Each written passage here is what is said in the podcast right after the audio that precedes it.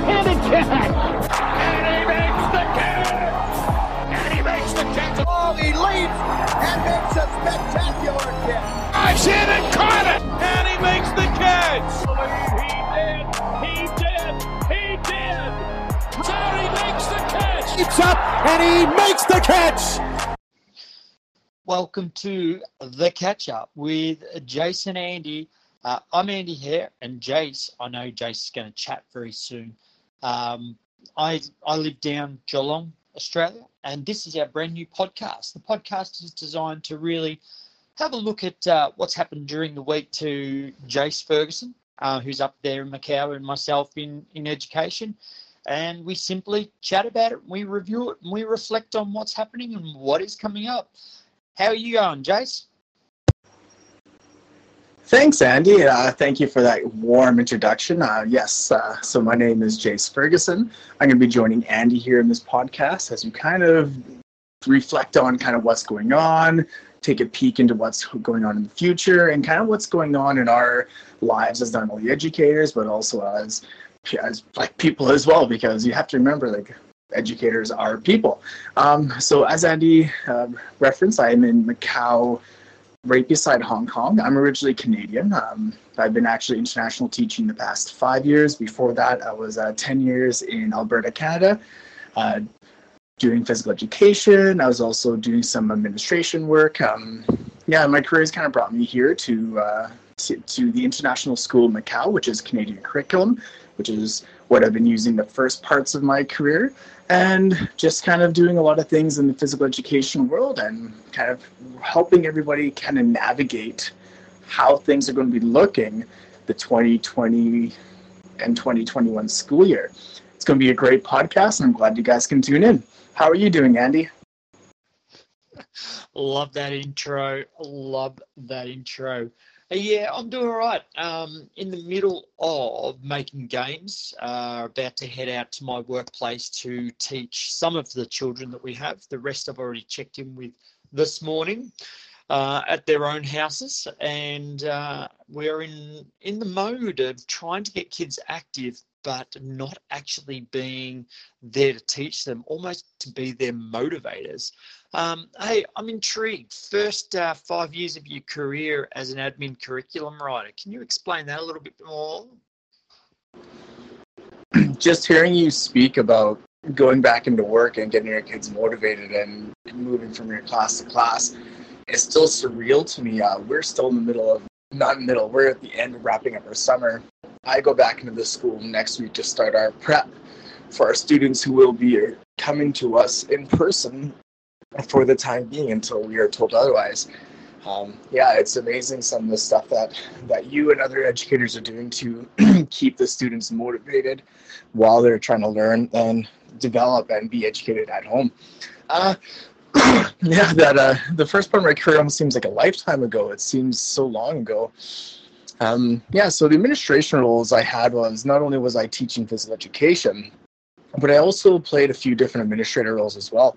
Uh, probably one of my favorite roles was being the vice president of the pedagogy and curriculum development for the for the Health and Physical Education Council of Alberta, uh, where I had to work with a lot of great teachers, a lot of great people from around the province, developing some great resources, developing some great programs, and then that was also kind of kind of volunteered onto me, and I was nominated for that. But the one that I really enjoyed was I was also our off-campus coordinator for the school. So I was half-time physical education teacher, half-time off-campus coordinator. And what an off-campus coordinator would do would be arrange off-campus work-life placements for students. Now it seems a lot simpler than it is.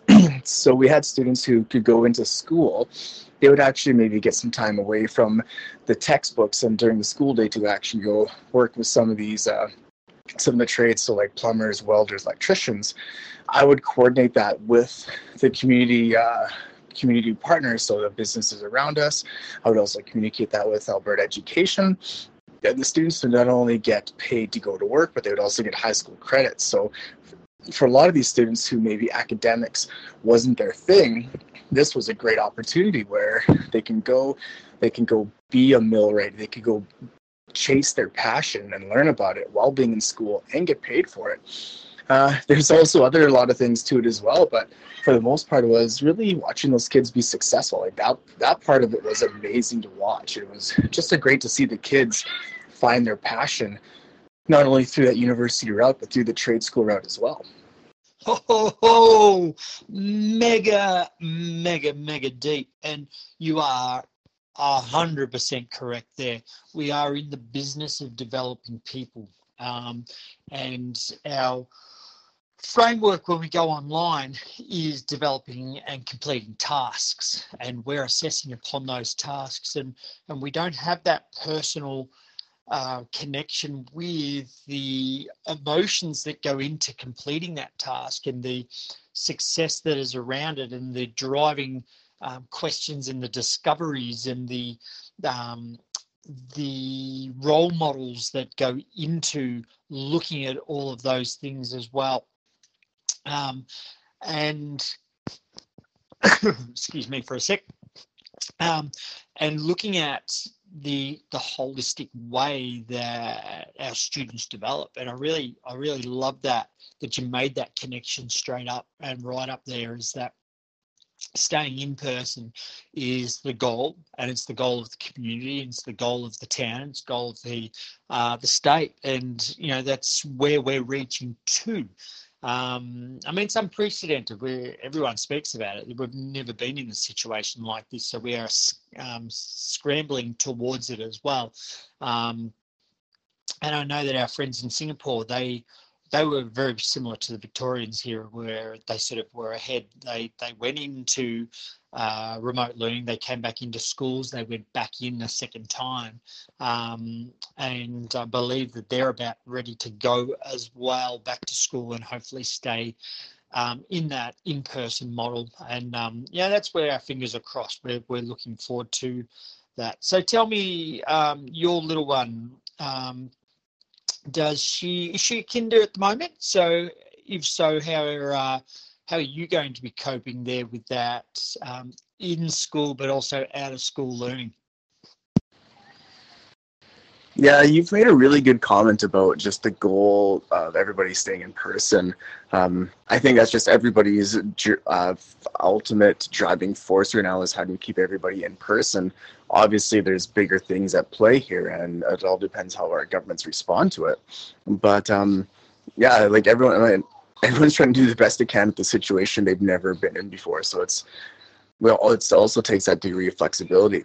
Uh, this year, actually, Sylvie will, or my little one, she'll be going into JK, so this will be her second year of uh, pre-kindergarten. Last year she was in pre-kindergarten, um, so she was in there in person, and then they went to distance learning. And uh, it was actually not too bad. Uh, our teachers did a great job sending out kind of like a bingo worksheet of tasks and activities that um, students can do at home. Um, a lot of this, a lot of activities required parent guidance. So not only were we doing our own teaching with our own students' grade levels, but we're also teaching our little one her uh, lessons as well. And uh, they also did some Zoom uh, live face-to-face lessons, which if you've ever taught kindergarten, uh, you know their attention span is maxed out at five minutes on a good day. so it was kind of interesting, but like hats off to those teachers who are doing that. um, they're trying to keep it interesting, keeping students engaged, and they did a pretty good job for the most part. Uh, this year, going into it, um, our government has not really announced if uh, pre-kindergarten will be going back full time. So our school has made accommodations where the students can still come in on a family-friendly basis where they can still get that that social development. They can still develop their play. Our school is a very uh, very focused on play based learning for younger ages.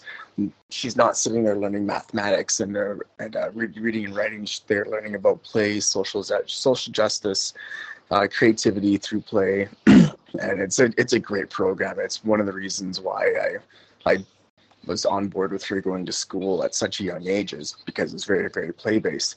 So I'm looking forward to her going back into school, and I know that she is. She's been talking the next few weeks about uh, going back into school and and getting ready to see her new classroom and her new teachers and see her friends. So she's quite excited about it, and as does everybody. Everyone's excited to go back into school and and see the people that they have until summer. Yeah, this is really cool, and um, I really love the fact that when you mentioned there the play-based education, that's something that's so special with many educators around the traps, and um, and being able to go back in and feel that comfort side. I just finished a check out, oh sorry, a check in there with uh, a number of students from my school, and and that's where we're at at the moment. We um, we sit here and we check in with the kids to make sure that they are okay and that they are still tracking well with their education at home, but at the same time, then involving them in those connections and those conversations with uh, education at home and encourage them to get up, get about, get playful, um, bring in that narrative of their day and then incorporate education into that rather than it be a separation where it's this and then that. And that's kind of the style um, that I, I teach by anyway. It's that play based, it's that narrative based, and I know that um, that you, along with myself, have the pleasure of um, being part of the upcoming uh, Vic ACHPER virtual conference, um, and I know you've got a couple of sessions. Uh, that's going to be announced, I think, in the next week or so. Um, that you're going to be involved in here in Australia, which is fantastic. And um, my session is all around that play-based narrative for teaching fundamental motor skills. So it's a maximum buy-in. Um, so this brings us almost to the end of our show for episode one, Jason. It's been amazing. Um, for those listeners that are trying to work out exactly how Jason and I are doing this, um, we're not together. He's up in Macau. I'm down here in Australia, and we're drip feeding this conversation across a week um, to be able to have this back and forth. We've been throwing this idea around for probably two months and trying to get the right platform for it. We started with Voxer. It didn't really work too well. Um, I've then looped back around and found all these other platforms that weren't going to work and came back to Voxer. Um, so such an easy platform to do. And this show has, has probably taken about four, four and a half days to navigate through. Um, and it is just that friendly catch up conversation. Um, so, Jace, any final words from you, my friend, before we sign off on episode one?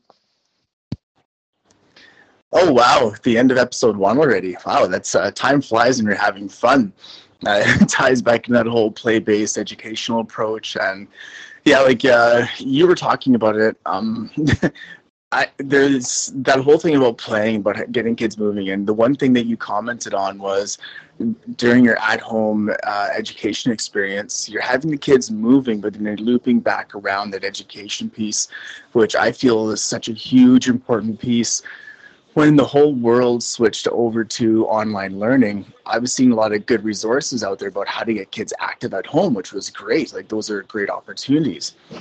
But I was always looking to see, okay, where's the follow-up? How do we ensure that there's learning and understanding happening?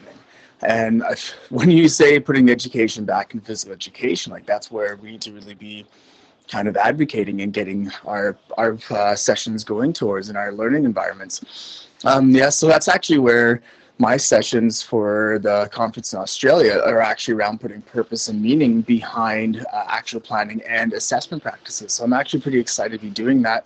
I've always wanted to go down to Australia to go present this is the next best thing because it's going to be in person and it's going to be kind of a great way just to kind of uh, see how how that conference is going to roll out. I've always really been interested in what you guys do down there in Australia. It's very similar to the kind of philosophy and ideas behind kind of Canadian education and kind of also aligns with my own personal philosophies and pedagogical approaches. So it's going to be great just to kind of intertwine with that. Um, some final words have like don't forget to have fun. Number one thing we have to do and fun is infectious. Uh, this has been fun doing this podcast with you um, but also as we get it back into the school year and some people are like yourself are in the middle of their school year just don't forget to have fun and let your kids see it. Do things that are fun. Do things for yourself that are fun. Be fun. Don't forget to do that. Yes we still have a job to do but don't forget the fun have a good day, everybody. Thanks a lot, Andy, for putting this on. Well and truly set that up for the final of episode one. Ladies and gentlemen, don't forget to have fun. Go out there, have an amazing week, and Jason and Andy will be back next week with the catch up.